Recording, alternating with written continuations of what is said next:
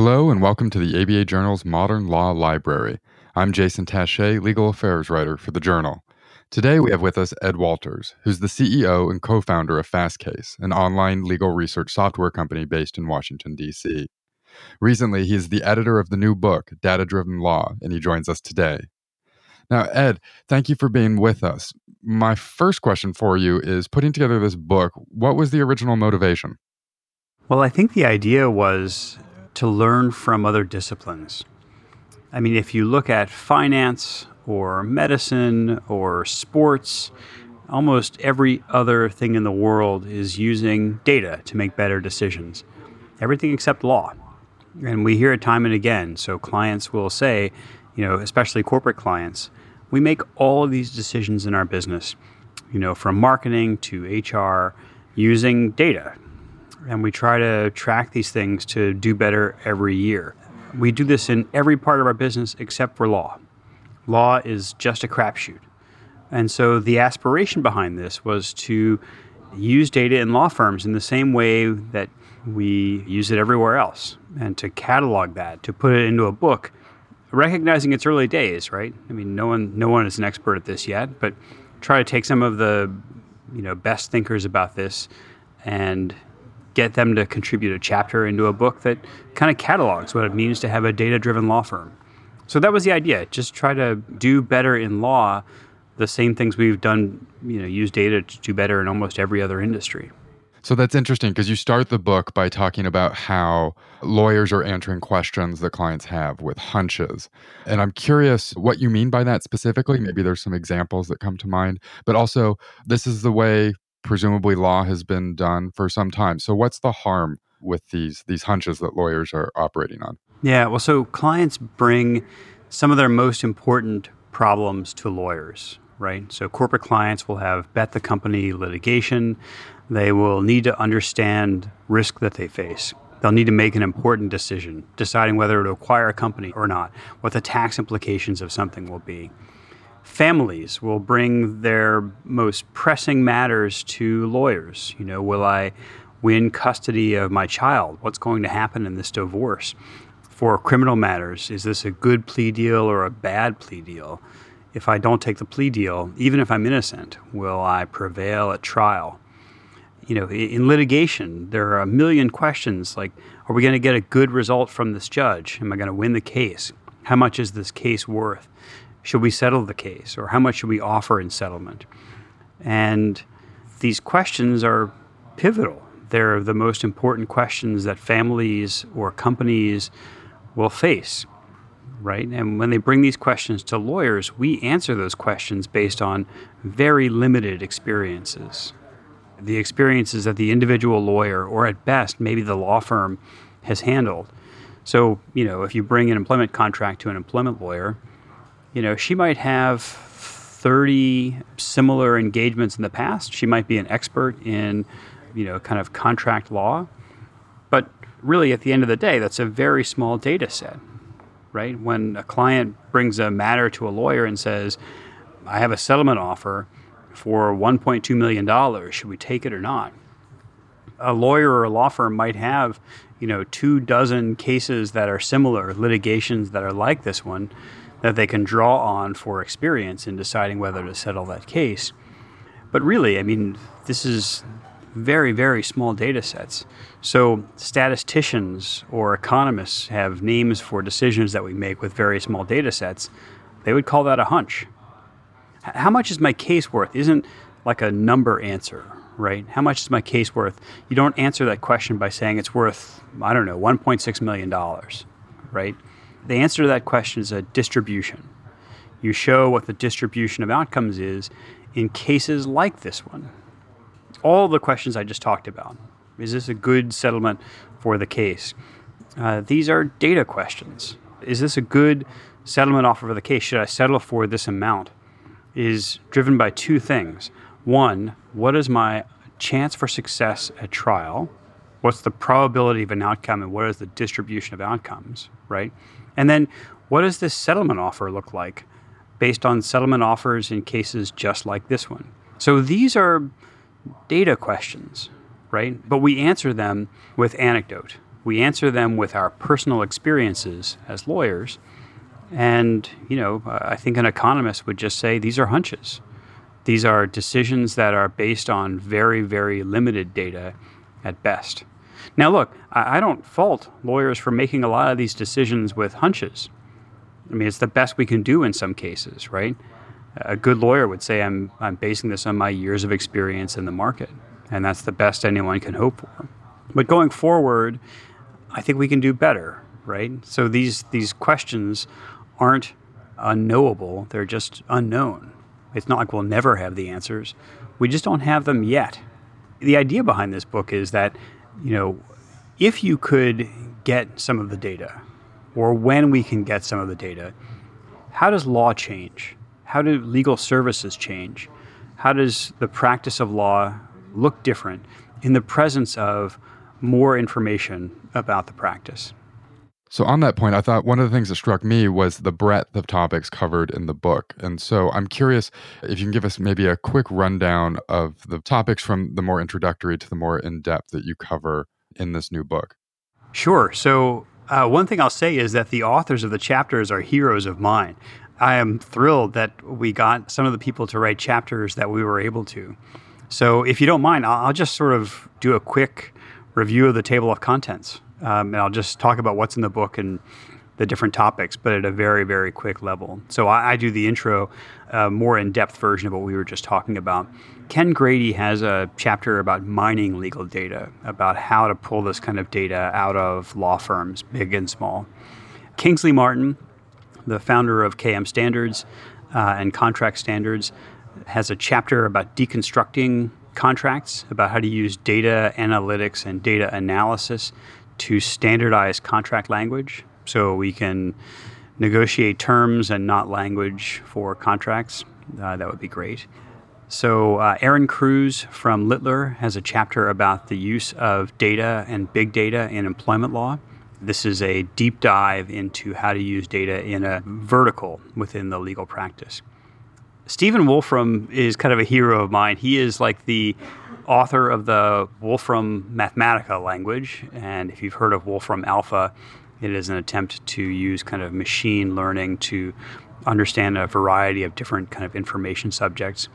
So he has a chapter called Computational Law with the idea that you might be able to reduce legal obligations into code.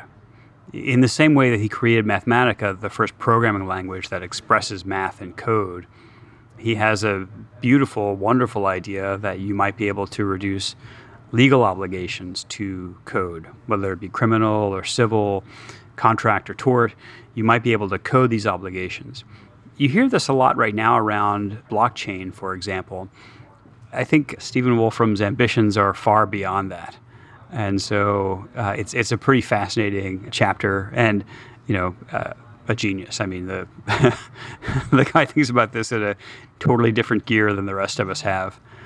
Chapter six, Maura Grossman has a chapter about data science and electronic discovery, about how we benchmark the capacity for electronic discovery and how we can you know really understand electronic discovery as a data science instead of like kind of an anecdotal hit or miss exercise.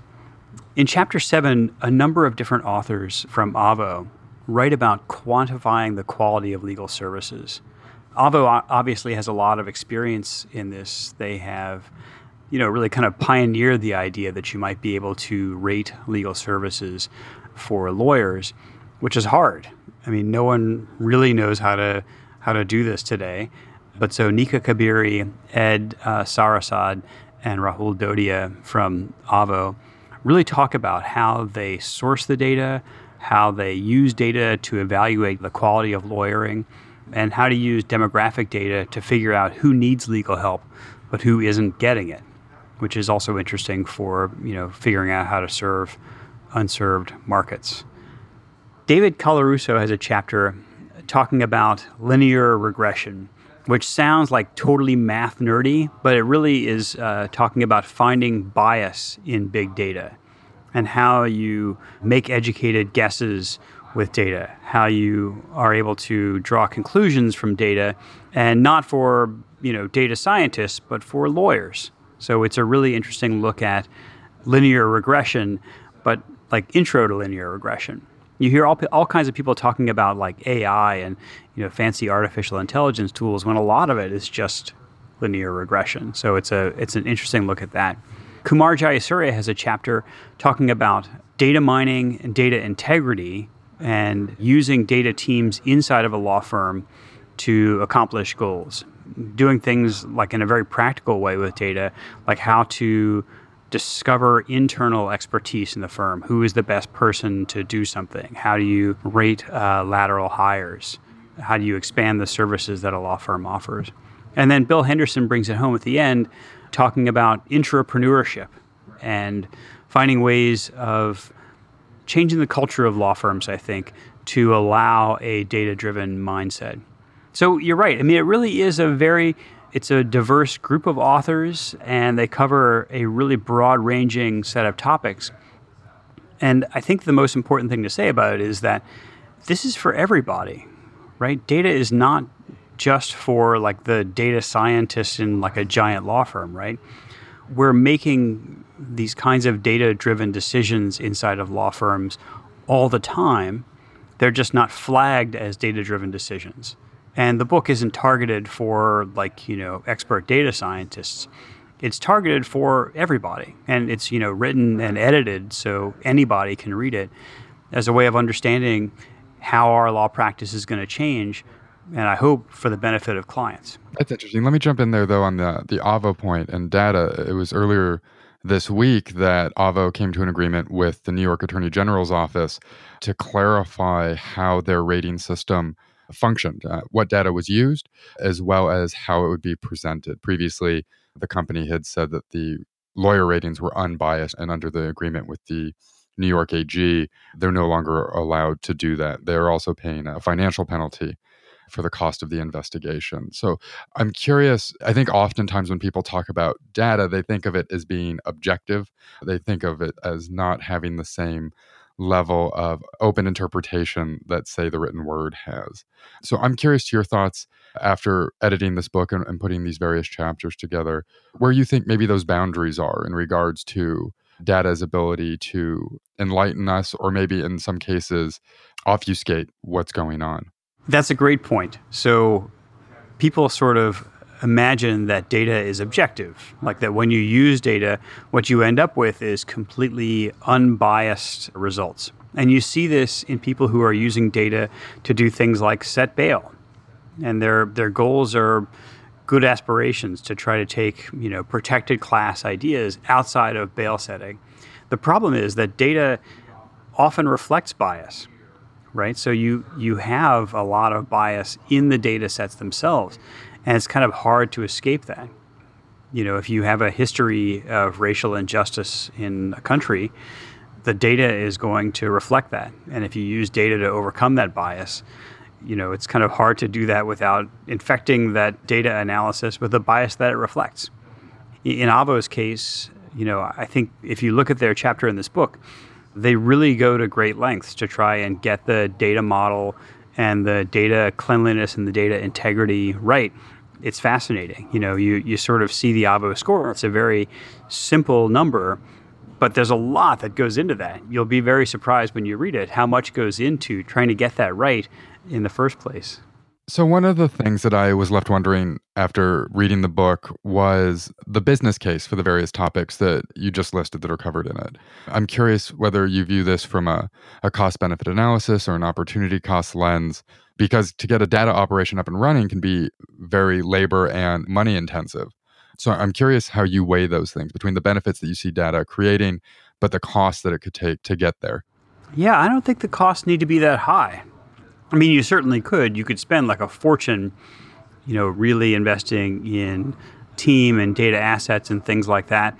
But I don't think you have to. So, you know, at Fastcase, we're working with a law firm right now that just wants to understand its costs. You know, so when it does beauty contests, it wants to start doing some lightweight fixed fee engagements. And so what they're doing is they're just mining their own billing system and looking at you know, some very common types of matters that they handle, and they're just looking at what it cost. And if there's outliers, they want to see what makes them outliers. You know, that doesn't require like a huge outlay of money. It just requires some curiosity and Excel. so you can do it at a very expensive level, but I don't think you have to. So on the cost side, on the benefit side, I, I think that law is going to work like this in the future.